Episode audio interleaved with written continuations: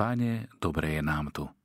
Tieto slova povedal apoštol Peter Ježišovi na vrchu premenenia a chceme si ich po týchto intenzívnych dňoch osvojiť aj my. Je krásne, čo sme zakúsili s Ježišom aj to, čo sme prežili spolu a je krásne, ako sme sa modlili s tak veľkou radosťou v srdci. A potom si môžeme položiť otázku, čo si so sebou odnesieme späť do údolia každodenného života. Na túto otázku by som chcel odpovedať troma slovesami, ktoré nadvezujú na evanielium, ktoré sme práve počuli. Čo si berieme so sebou? Aby sme žiarili, počúvali a nebáli sa. Na otázku, čo si berieme so sebou, odpovedám týmito troma slovami. Žiariť, počúvať a nebáť sa. Poprvé, žiariť. Ježiš sa premenil, Evangelium hovorí, že jeho tvár zažiarila sťa slnko.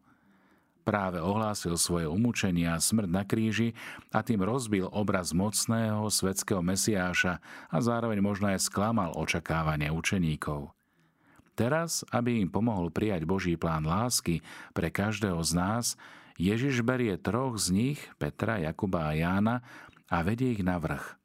A pred nimi sa premení. A tento kúpeľ svetla v úvodzovkách ich pripravuje na noc umúčenia.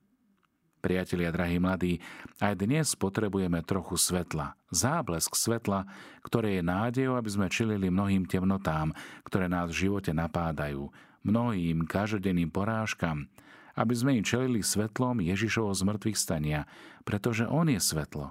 On je svetlo, ktoré nezasína. Svetlo, ktoré svieti aj v noci.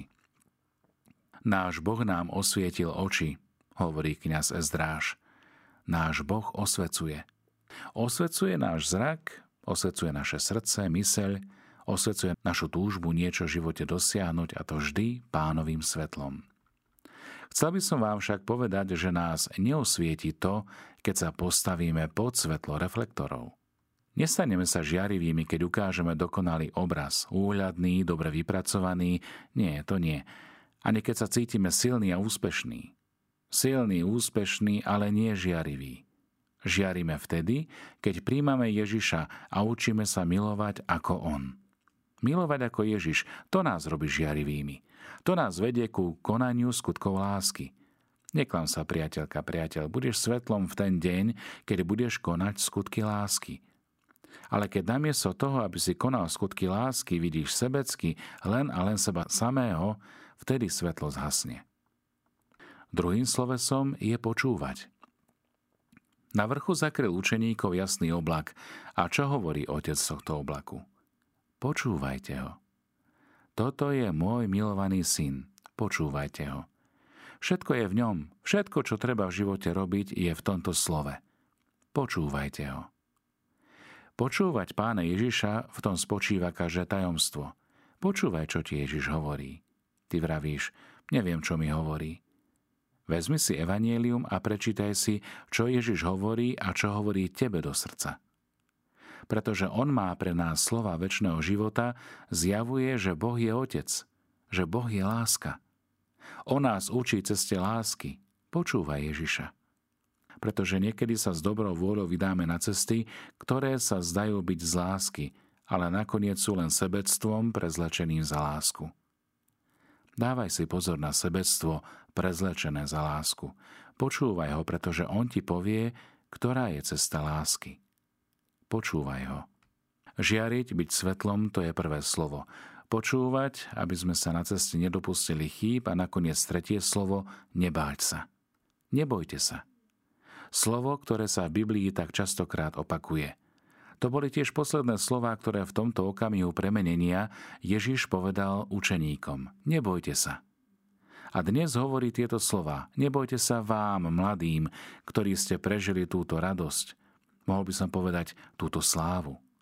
Keďže nejaká sláva to je, toto stretnutie s vami, vám, ktorí pestujete veľké sny, ale niekedy ich zatemňuje strach, že ich neuvidíte splnené, vám, ktorí si niekedy myslíte, že to nedokážete a občas sa vám do života vkráda trochu pesimizmu, ale aj vám, mladí ľudia, pokúšaným v tejto chvíli s kľúčenosťou, tým, že sa možno odsudzujete ako neúspešný, alebo sa snažíte zakryť svoju bolesť tým, že ju maskujete úsmevom. Zaznieva aj vám, mladí ľudia, ktorí chcete zmeniť svet. A je dobré, že chcete zmeniť svet a že chcete bojovať za spravodlivosť a mier. Vám, mladí ľudia, ktorí vkladáte do života nadšenie a tvorivosť, ale zdá sa vám, že to nestačí.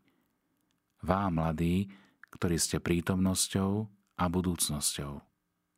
V krátkom tichu nech si každý z vás v srdci zopakuje tieto slová. Nebojte sa. Drahí mladí, rád by som sa každému z vás pozrel do očí a povedal vám, nebojte sa. Ba čo viac, poviem vám niečo veľmi krásne. Už to nie som ja, ale je to sám Ježiš, ktorý sa na vás v tejto chvíli pozerá a pozerá sa na nás. On vás pozná. Pozná srdce každého z vás, pozná život každého z vás, pozná vaše radosti, vaše trápenia, úspechy i neúspechy, pozná vaše srdce. On číta vaše srdcia a dnes tu, v Lisabone na týchto svetových dňoch mládeže vám hovorí, nebojte sa, majte odvahu, nebojte sa. Drahí poslucháči, pápež František nás na Svetových dňoch mládeže v Lisabone vyzval, aby sme kráčali s mladými ďalej na ceste za Ježišom, Vyplýva to aj z vyjadrení slovenských biskupov, ktorí viedli slovenských pútnikov v Portugalsku. Čaká nás Soul v roku 2027. Predtým nás však svätý Otec pozval k tomu, aby sme sa stretli počas jubilejného roku 2025. Verím, že sa dobre pripravíme, povedal po záverečnej svätej omši v Lisabone monsignor Tomáš Galis, žilinský diecezný biskup a predseda Rady konferencie biskupov Slovenska pre mládež a univerzity, ktorá koordinovala púť mladých Slovákov na Svetové dni mládeže do Lisabonu. Povedal, aby sme neprestali kráčať po ceste, ktorú pre nás pán pripravil – po zastavení v Ríme nás bude čakať životaschopná krajina, kde má kresťanstvo svoje hlboké korene.